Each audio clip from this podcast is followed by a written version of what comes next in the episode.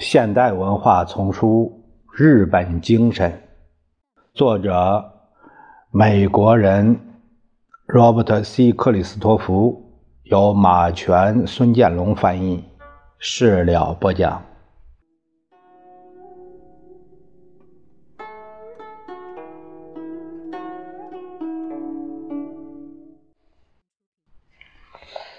日本家务劳动形式的变化，不仅表现在近几十年来日本人装饰和装备家庭的方法上，还表现在他们家庭生活和家庭行为上。令因循守旧者丧气的是，这些变化大多是朝着西方化方向发展。目前，大多数白领阶层家庭中，甚至至少。有一个西式房间，摆设考究家具，而不是散在地板上的枕头。四周是固定的石灰墙，而非可移动的纸壁墙。地毯也替代了被称为榻榻米的稻草席。睡觉的习惯看来也发生了类似的变化。大多数日本人仍然睡在地板上，枕着个小硬枕头，垫着呃折叠草席儿，盖一两床大厚被。白天再把这些东西收到柜子里。不过西式床也正稳步赢得地盘，四分之一以上的日本人已经开始睡床。至于服装，实质上西方化已经完成了。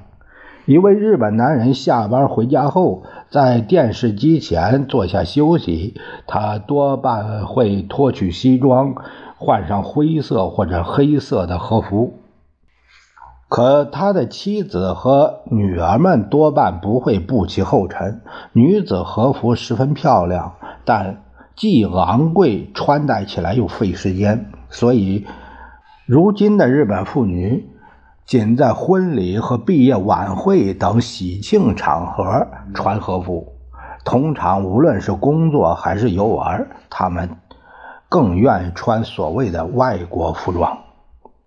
日本人生活方式的最根本变化，或许应该是一般家庭中的饮食。那些将日本的饭菜想象为美国的大多数日本餐馆里的传统。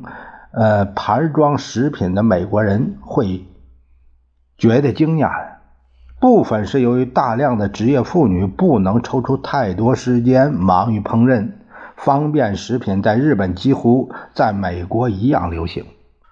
许多日本人喜欢作为早饭的蚕豆汤，如今也就是用热水将压缩的佐料冲开便了。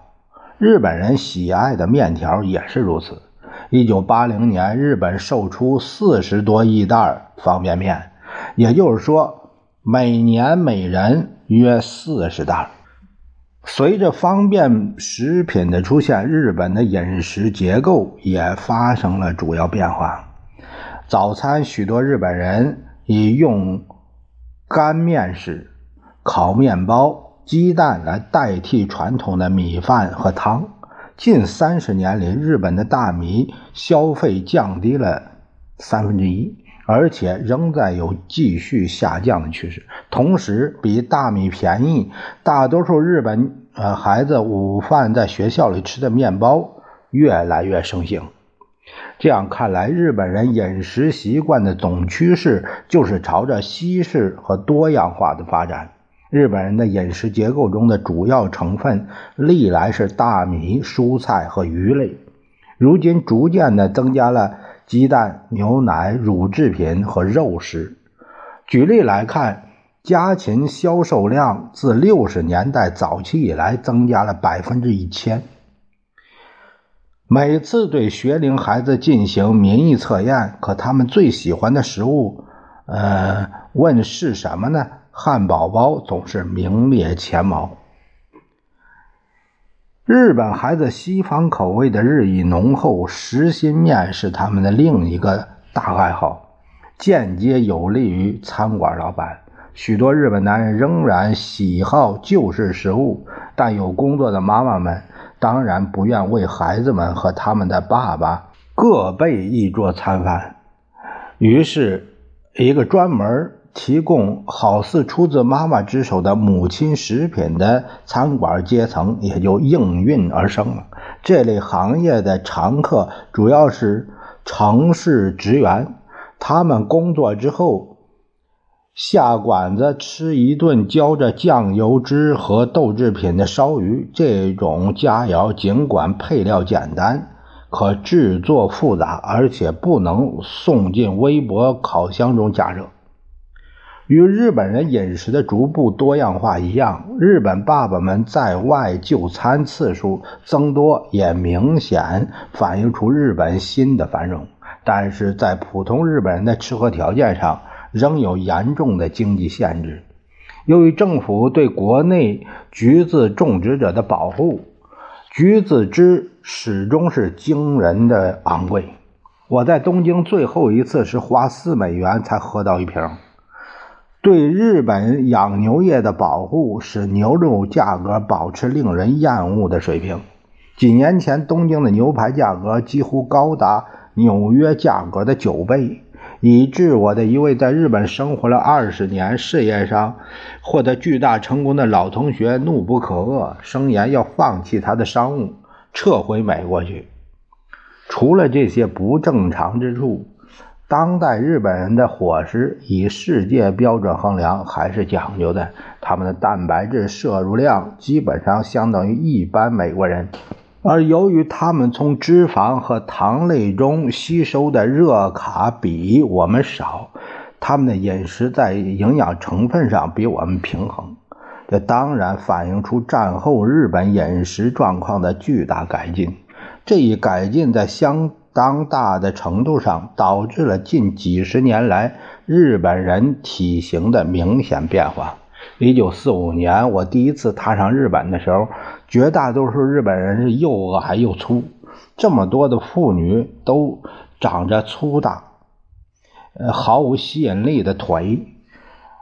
日本男人将这种腿戏称为“萝卜腿”，以致一遇见日本女人，她的全身和和服后面的构造便让人可想而知了。但是。今日东京街头的日本人，虽然总的来说还是比美国人矮许多，在身材比例上却是相当稀少的。长着萝卜腿的姑娘也比从前少得多了。统计资料也证实了我的印象：从一九五八年到七八年，十四岁日本人，呃，平均身高。增长了三点五英寸，体重增加了十二磅多一点。幸运的是，从美学角度看，身高增长的部位是恰到好处。就上身长度和胸围来看，日本当代青少年与二十年前大致相同。最大的区别在于，如今的年轻人腿要长得多。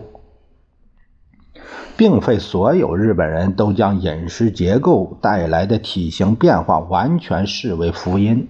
一些医生指出，全面统计资料掩盖了这一事实。目前有相当数量的日本孩子大大超重，这一问题在战前日本是不存在的。甚至在西方人眼里，具有较多魅力的日本年轻一代的形体，在日本内部也引起复杂的感情。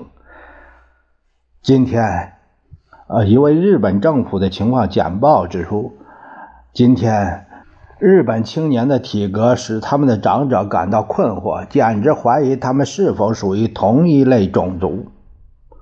我们可以预料，未来的日本妇女中会涌现出许多细长苗条的美人儿，可是同样的体型变化将使男人显得瘦弱，缺乏丈夫气。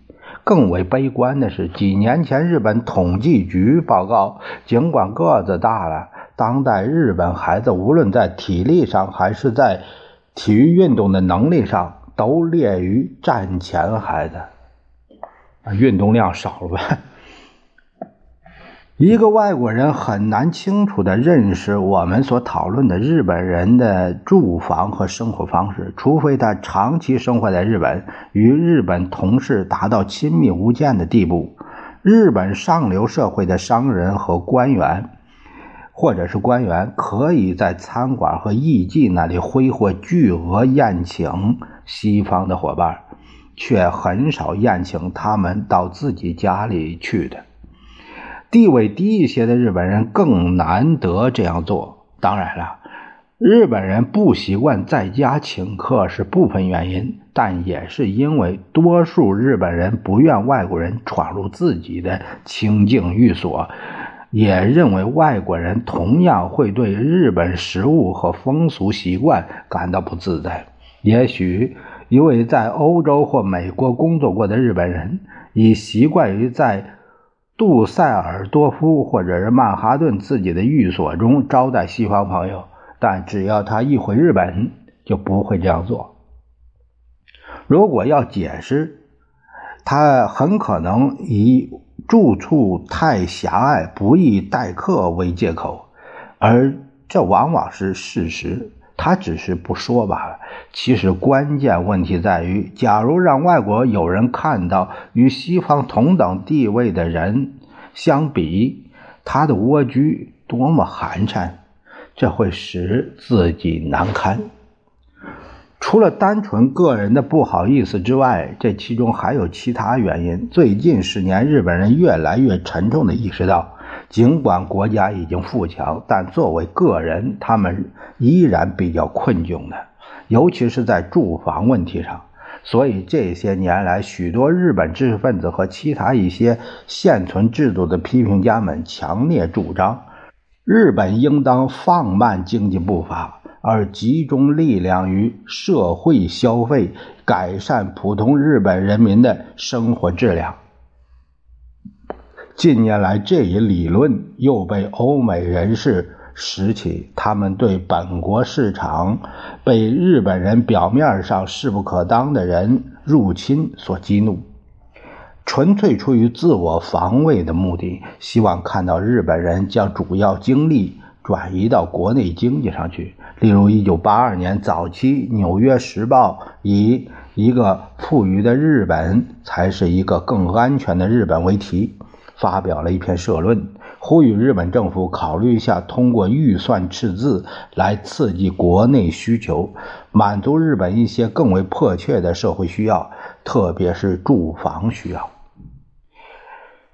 可惜呀，所有这些建议都被忽略了一些基本事实。实际上，日本政府面临赤字，恰恰已有若干年头。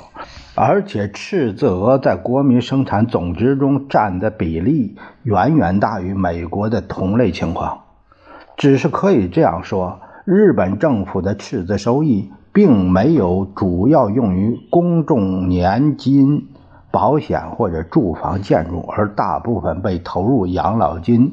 防卫开支、运输设施和一个使日本的稻米种植者继续乐于此道、大米售价人为高涨的庞大的农业补贴项目。